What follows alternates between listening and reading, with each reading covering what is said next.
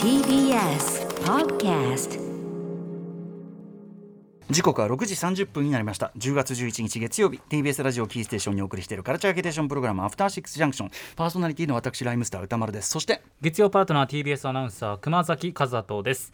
さてここからはカルチャー界の気になる人物ことを紹介するカルチャートークです。今夜は月1レギュラープロ書評家プロインタビュアーの吉田剛さんです。リモートでつながっています。剛さんこんばんははい、どうも。はいよろしくお願いしますお願いしますはい。はいということで、まあ、前回はね吉田剛さん新刊本「証言モーターね」えー私も参加した、えーモーター本の話をしていただきましたが、吉田さん今夜はどのようなお話をしていただけるんでしょうか？はいはい、えー、と、過酷なバトルを繰り返しながらメンバーが選抜されるアイドルグループ、ラストアイドルの今についてお話しします。はいよろしくお願いしますはいはい。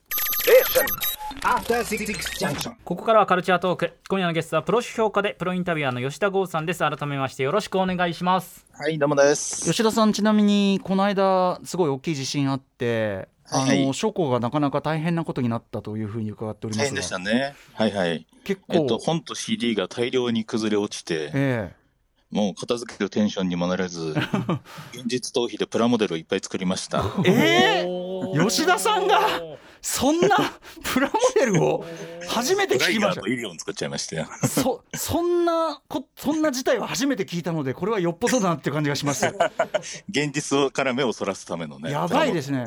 ちょちょっとお手伝いとかね必要ならちょっとね言ってくださいね。いや、まあ、大丈夫ですよ。もう、とりあえず片付きました。あ本当ですか、お疲れ様でございました。はい、はい。はいということで今回はラストアイドル。えっと吉田さん、あれですよね。審査員えずっと関わってらっしゃった。ずっとというか、まあ、たまに今呼ばれるぐらいの感じなんですけどね、うんうんうん。まあ、はい最初の頃はそれで話題になったりしてたんですね吉田さんがそれでいろんなめず珍しくというか割とこう巻き込まれたというか、そうです、そうです。うん件だったですけど、はい。今回改めてラストアイドルの話、えーそうなんですよね。多うん。分、現状そんなに下手したら皆さんご存知ないんじゃないかっていうことで、そういう話をしようと思いました。はい、恥ずかしながら全然フォローできてないので。ですはいはい。ででは熊崎君からまずラストアイドルは何なのか。はいラストアイドルは秋元康さんがプロデュースするアイドルグループです。2017年2017年にスタートしたアイドルオーディション番組「ラストアイドル」で7つの椅子を奪い合う前代未聞の入れ替えバトルを行いメンバーが決定しました。2019年6枚目のシングル「大人サバイバー」でオリコン週間シングルランキング1位を獲得。難易度の高いダンスが特徴で中には盾を取り入れたダンスやインド映画の代名詞ボリウッドダンスなど凄腕のダンスで魅了しています。そして年末12月8日には11枚目のシングル「ブレイク・アレッグ」のリリースが決定しており今回も総勢34名のメンバーの中からバトルによって選抜メンバー17名が決定。その中でセンターは阿部七海さんが選ばれました。はい、ということで吉田さん、はいはい。このタイミングでまたラストアイドル、どんな感じというか吉田さんから見て面白いポイントっていうかあるわけですよね。えっと、まあ、あの、わかりやすく言うと、最近また審査員で呼ばれて、うんまあ、プチ炎上的なことがあったので、なるほど。まあ、それも踏まえて、ちょっと、うんなんだろうな、今に至るまでの流れを説明しようかなと思ったんですけどね。そもそもね、このまあラストアイドルっていうのは、最初に、まあね、その選抜7人、7人、あの勝ち抜いた7人が、うん。あの究極のアイドルになるっていうようなコンセプトの番組だったんですけど、ええその7人が今もう3人しか残ってないことをどれだけの人が知ってるのかとかね。いわゆるあ初期メンバーあ。的な感じですねそうなんですよ。うんうんうんそれ。でうんあのーまあ、結構な波乱があった番組で、はい。まあ、簡単に説明すると、まあ、本当にどんどんね、その選抜メンバーがバトルによって入れ替わっていくコンセプトだって、だって、うんぬんだったのが、うんあのね、まあ、審査員の一人が独断で勝者を決めるシステムが話題になって、その4人の審査員のうちの一人が、それで僕が炎上したりしてたわけですけど、あのー話題になった結果、まあ、ちょっと残酷すぎるんじゃないかっていう批判も巻き起こったことで、まあ、負けたメンバーも、まあ、セカンドユニットを作って救済していくということが決まって、えまあ、その結果、とんでもない人数に膨れ上がったわけですよね、うんうんうん。まず。えうん。だから 絞りをあの滑り落としてないっていうかね全体をフォローした結果。はい。本当は7人の究極のグループを作って、それが冠番組をやっていくみたいなコンセプトだったのが、ええ。あの全てがひっくり返っちゃったんですよ、まず途中で。うん。うんうんうん。で、さ最初にまずそれで25人のラストアイドルファミリーっていうのができて、ええ。4つのセカンドユニットと。うんうんで、そこからどうやって刺激を与えていこうかみたいなことを考えて、まずやったのがあれですよね、プロデューサーバトルだったんですよね。うんうんあのー小室哲哉さんとか近田春夫さんとかつんくさんとか結構なメンバー集めて、はい。プロデューサーが、あの、ユニットに曲を提供して、で、あの、シングルの表題曲を決めるっていう、うんうん。これがだから結局、それまでの残酷さをある程度抑えるために、はいシングルは出せるんだけど、表題曲が誰になるかって、あこれだったら僕らも安心して投票できるなと思ったら、うんうんあの、それでも結構メンバーボロボロになっていて、うんうんうん。で、あの、まあ、ただそ、それ、あの、それまでほど過酷じゃないし、いい曲も集まるし、いいなと思ったら、これがあの、予算がとんでもなくかかったみたいで、やっぱり大物プロデューサー集めすぎて。そうなんですよ。うんうんうん。うんうん。しかもそれはアベマとかでやってたから、そんなもん元取れるわけもなくて、はい で、その路線もまた終わって、はいはい。で、2期生を作ることになって、うん。で、2期生をその時地上波でやってたんですけど、うんこれまたその救済企画で、負けた人も、あの、2期生アンダーとして確保してたら、うんうん。えっと、ラストアイドルファミリーが全部でごあの53人になったのかな、最初。最初の25もいますからね。足して。そううんうんうんうんとんでもないことになって、ねうん。そうなんですよ。うんうん。で、2000 1周年記念コンサートでは52人だ。52人全員でアイドルの頂点を目指しますって言ってたんですけど、うんうんうん。えっと、現在は33人になってますね。だいぶ？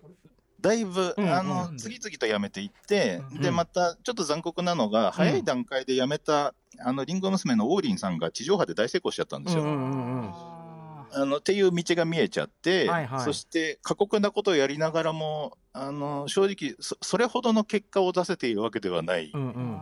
みたいな状況なので、はい。まあ、ラストアイドルでやり続けることが結構しんどい空気になってきちゃったっていう。なるほど。ね。うん、なんかオーディションもののなんていうか難しさであり、なんかあんまりあんまり良くない方ばっかり取ってきちゃったみたいな感じがあるな。まあ、うん。あのね、行き当たりばったりでやって、そして刺激が話題になったのは間違いないんですよ、最初のバトルの。うんうんそれこそ今、えっと、あれですよね、ラストアイドルタイランドっていう、あの、うんうんタイでラストアイドルの企画が輸出されてうん、はいはい。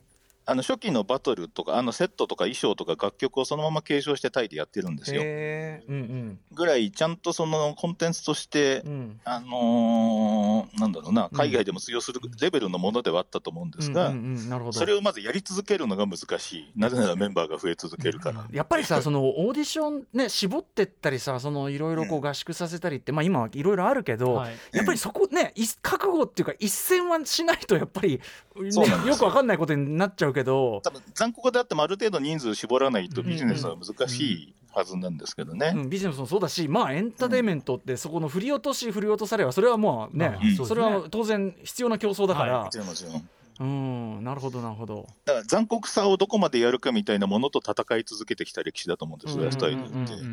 最初から思いのほか残酷に移った以上、じゃあその救済措置をみたいになってな、るほどね。で、そのバトルを何回かやった後で、うんちょっとじゃあ平和にしよう。まあそもそもだからバトルの問題点っていうのは、うんバトルに関わった人しか名前が上がらないんですよね。あー脚光を浴びないうんあのバトル、この指名制だから指名されない女の子もいるんですよ。はいはいはいつまり、勝ち残ってるっていうか、あのメンバーとして残ってるんだけど、全くテレビに映らない子とかもいたりして、うんうんうんうんあの狙われやすい子の知名度が上がる。要は、あの僕とちょっと確執ができた長月みどりさんっていうのは分かりやすい例で、うん一回僕が落とした後で、うん。その僕が選んだ子が辞退した結果、もう一回その子がバトルをしてみたいな感じで、うんうんあの人一倍映ったうんんですよね。うん。プラス吉田剛を許せない、うん長月頑張るみたいな空気もできて、うん。みたいな。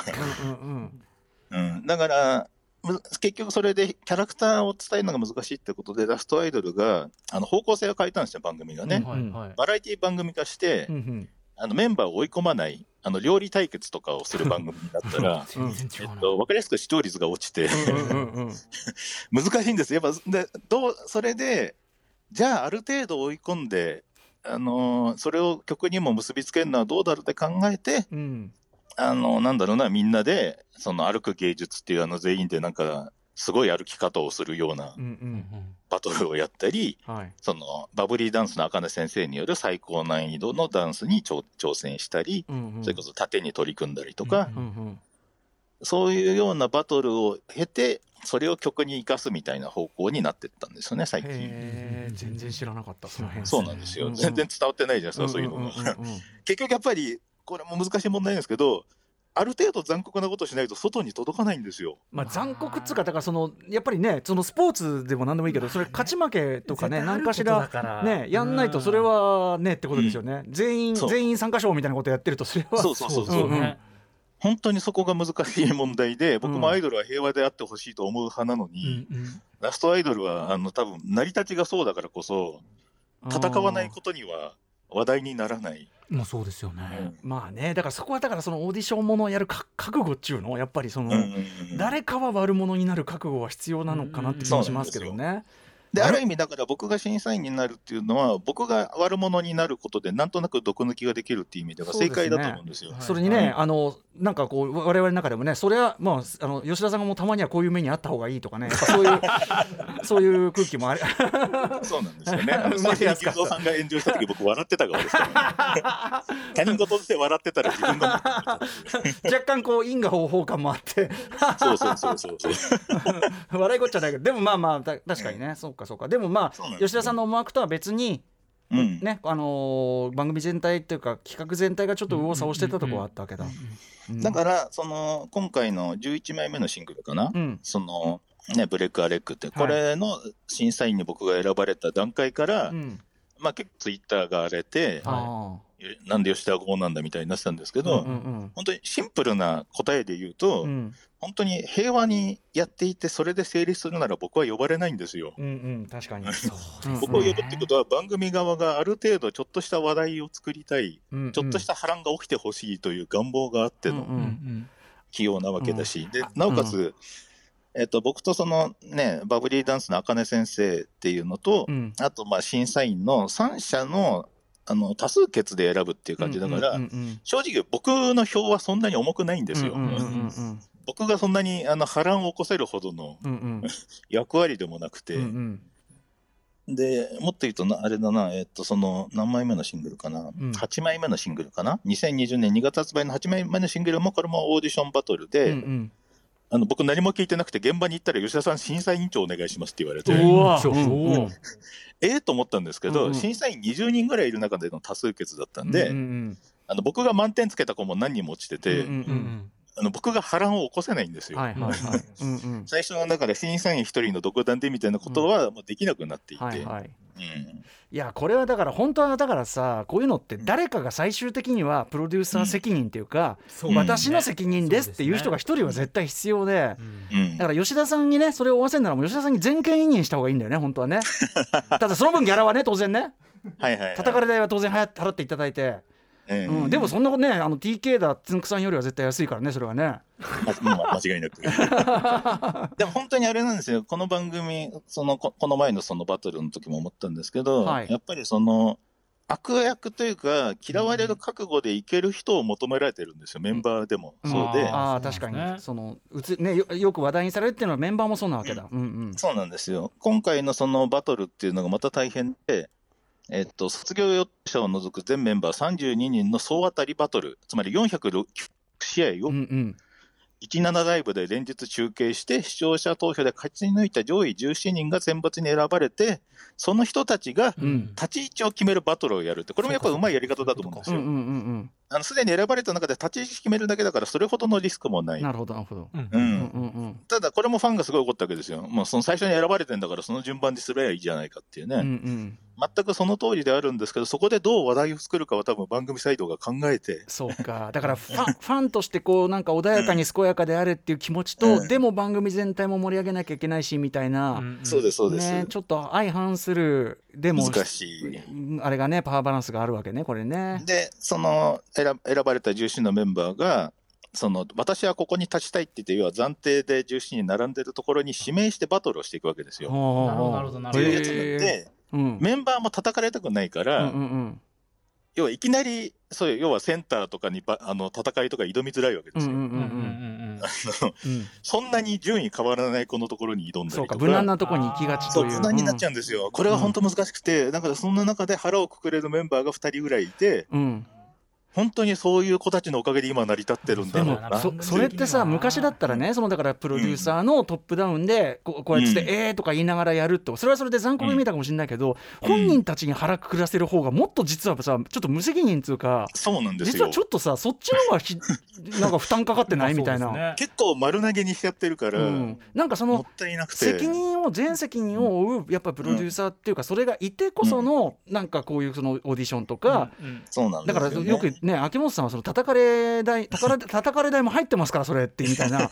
そう。だからなんかそれを放棄しちゃうのはやっぱ本当あんまねよくない感じもするけどだからな。前僕が燃えた時にも言ってたのうが、ん結局その吉田剛なんでこいつ選んだって叩くのはいいんですけど、うん。僕が嫌だったのがその僕が選んだ子が叩かれてたことあそれはいかない、まあそれはね。うん、それはいけない。その子は何もしてなくて、うん。それはいけない、あの選ぶあの怒るのであれば僕もしくはそのシステムを作った大人に怒るべきで、はい。もちろんです、戦った子は何の罪もないのにそっちに行っちゃって、うん。であの表だっては言われてないあの他にやりたいことがあったのでって言ってやめた子やめた流れになったからその子さらに叩かれてたんですけど当然ツイッターであれだけ叩かれてるの見てるし、それが影響してないわけはないんですよ。そうだ。うんうん。かわいそうだな。だから、うんそうなんですね。だから、より僕が前に出て叩かれるべきだろうと思ったぐらいで、あの時。は。だしそれはそのなんかオーディションで落とされるあその残酷さとかとはもう質が違う残酷さだからそんなことを許されるいいわけないから、うん、だから、今とかは本当にその辺のケアはだいぶ気にするようになってて、その17ライブの時も司会の人がずっと、はい。あの、ラストアイドルは仲間ですので、うん。あの、くれぐれもバトルの相手のことは、うん。あの、尊重してみたいなことを毎回言い続けて、うんうんうんそこはね、ファン側もちょっとなんていうかなあんまりリテラシーなんて偉そうな言い方したくないけどさ、ねうん。それはあなたそのってね思いますけど、ね、ただ、やっぱりそのバトルでつ、なんかね、ここまで来た弊害でもあるのかもしれないですけど、やっぱファンによるメンバー叩きが意外と目立つんですよ、正直、ツイッターとか見てると。それはだから本当にあの証言も太田で僕がすごいこうずっと言ってることですけど、本当にそれだけはマジでうん、やめてくださいっていうか、本当にそうです。うん、それをやってるとアイドルシーンは本当嫌ですよ、うん。そんなもの、うん。うんうんうん。それもそれもね当然吉田さんもずっと胸を痛めてきたことですけど、うん僕は本当にね、あの吉田剛はなんだっけな、ラストアイドルの公式サンドバッグってつぶやいてる人いたけど、本当僕はそれでいいと思ってて。うんうんうんうんうん。そっか。だから本当もったいないのが本当になんだろうな残酷さを軽減するためにバラエティ路線になったんですけど、うん絶対バラエティじゃなくてドキュメンタリー向きのコンテンツのはずなんですよ、はいはい。うん。それこそ AKB とか坂道のドキュメンタリー映画みたいなものが一番ハマるグループのはずなのに、そっちに向けてなんかできてないのがもったいないんですよね。だからやっぱそれはだから元はって、お一応秋秋元さん発案なんでしょ？これは。そうですね、うん、まあうん。これはやっぱりねそれはもうサ,、うサンドバッグ界のもう巨匠ということでうんこれやっぱりあのそれに秋やっぱ秋元さんにあが文句言われてるうちが花だったんだやっぱり。なんか、うん。なんかそんな感じがする。なんか秋元さんもさしょんぼりしてたけどいろいろ言われて、でもさやっぱそれは本人たちが言われるのに比べりゃさであとそれに、うん。それに見合うお金もらってんだからもういいじゃないみたいな、うん。その通りですよね、うん、それはちょっと、うん、うんちょっともったいない。今回のバトルもあのね17ライブとかでやってて地上波でようやくやると思ったらはい。この前見たらやっぱり権利の関係で、うん要は持ち歌じゃない曲曲を歌うバトルだから歌ってる場面の音声流せないんですよ。それはああありゃりゃだからどうにも盛り上がらないし、うん。前もそうだったんですよ。前も僕が審査員やった時のダンス審査とかも権利の問題なのかその時はアベマでフルで流れてたんですけど、うんうんうん。アベマだとそっちが流れない曲違う曲？うんうん。あの権利権利関係ない曲が流れてたりとか、なるほどね。やっぱ歌唱部分流れないとかで、ドキュメンタリー向けのコンテンツなのに、それがちゃんとその、なんだろう、今のネット時代にそれが対応できてないんですよ。うんうんそっうんか、うん。これね、うん。あのわかんない。ハロプロとかさ AKB とかそのそれなりに歴史があるところだったらそのそれの昔の先輩たちが歌った曲とかできるけど。そうです、そうです、そうです、そうです。うんそういう歴史もまだないしな、うん。うん、そっかそっか。えという厄介なただ中に今放り込まれてるわけでしょ？はい。そうですよ。話聞くだに面倒くさいし。大変じゃないですか。うん。で、ただ大変なのに、その僕がその11枚目のシングルの審査やった日っていうのが、ええ。っと、あれですよ、収録9時間ですよ。いやー時間的拘束も。収大変。うん収録9時間で、うん。しかも僕その日が、2日前かな？ワクチンのえはいはい。あの注射で副反応でフラフラになってて正直、え。あのかなり過酷な状況で9時間やりきり、なおかつ休憩時間には控え室で、うん。杉作さんの配信にズームで出演とかししてたぐらいで。それはそれは吉田さんのあのブッキングの それは吉田さんのせいだけど。でもまあまあまあえそえの9時間だと思ってなかったんですよ、終わると思って、絶対これ出れると思ったら、全然間に合わない時間でっていう。なるほどね。まあでもね吉田さんもあれですよ。その頼られた分はちゃんとお金要求した方がいいよ本当に。まあ確かにね、うん。正直そんなもらってないですからね。そのさ ないきなりいきなりなんとか帳だっつったらそれなんとか帳分くれっていうのがそれ数字ですよそれは当然、ああごねていいんですよね。うん、もちろん多です。ででもらえなきゃ帰るわっつってさ、分うん。うん、絶だって対よくぼやいてるんですけど、だって僕、ラスアイのお披露目の池袋のサンシャイン広場うんうん、はい。で、僕があのそ飛び入りゲストみたいな感じで出て、すごい盛り上がったんですよ。正直、あのメンバーより一番声援と、まあ、罵声も含めてですけど、一番盛り上がったぐらいだったんですけど、で、発売記念なんですよ、CD の。ええ。で、その場で CD もらえるかと思ったら、うん。あの売り切れちゃったんで、あの、郷さんの分はないですって言われて、CD すらもらえないのっていう。事件が。あ吉田さんもね、あのーおもしあのさは半分面白がってそういう場に受けちゃうから、うんそうねなんですよね。それは吉田さんの体質でもあるんだけどそれがだんだんあのなめらなめられにはっきりなめられに振ら 振りつつあるみたいな。えええーでもまあ本当、うんその9時間の、ね、審査とか見てたのは思ったんですけど、やっぱそういうバトル見てから選抜メンバーでの歌を聴くと、うんやっぱ音楽的にそんな正直僕の趣味じゃなくても入り込めるし、泣けるんですよ。そうかそうかそうか。となると、だからどれまであど、どれだけあとは外に向けてドラマを伝えられるかだと思うんですけど、うんうんそうかそうか。でもそれは正直、ね、霜降り明星に頼ったバラエティ路線ではないと思うんですよ。うんうんうんううん。ん。そうかそうか。だからやっぱそのね大人たちがちょっと責任を取るのを怖がっちゃってるっていう、そこが本当に大きい気がするけど、でもうん。本人たちの頑張りとかその、うん。やっぱりオーディション番組本来の骨格の魅力っていうのは本当はあるよと。そうですね。そうですよね。そして苦労したメンバーには、もうちょっと報われてほしいそ感がそうだからそれはさ、ファンファンっていうか見る側うん視聴者とか応援する側が、そのちょっともうちょっとそこは、うん。あのよなんていうかな。今人としてのっていうかちょっと本当にうん。倫理の一線を持ってやれば、コンテンツとしても本人たちもいいんだからっていうのはそれはそういうことですよね、やっぱね。この前、ちなみに TIFF でそのラストアイドルのライブを僕が横から見てたら、はい、そそれをあの気づいたメンバーがうん。後で、後で言言われたんですけど、感動して泣きそうになってて、うんうん。あのまあ、それぐらいの関係性はあるんですよ、過酷な戦いを生き抜いてきた者同士の。確かにね叩かれる痛みを吉田さんは分かってるっていうね、うん、今までのね人の叩かれてるのを半笑いで見てた吉田剛はもそうです。あの順調に罰が当たって。う 最終的にはプランも作るところまで追い込まれたという。そうですね、はい、そんな感じです。わかりましたでもラストアイドルちょっとあのなんかこれまでの話分かりやすく説明していただいて、ねはいあのここからでも見やすくなりますありがとうございますということで、吉田さん最後にお知らせ事お願いしますはいはい。えっ、と、証言もよろしくお願いします。あ私順も調に評判も良くて売れてるみたいなので、うんですぜひともという。はい。あの今回の今日お話しいただいたそのアイドル本,、ね、本人たちに対するどこが不可になるかみたいなそこも関係してる話だと思うんで、ぜひちょっとそうですね。はい、うん。思います。ぜひあの歌丸さんのインタビューは絶対役に立つはずなので。あ皆さんあざます。という頑張りました。はい、ということで本日のゲストは吉田剛さんでした。ありがとうございました。はいどうも、はいまたよろしくお願いします。はい。After Six Junction.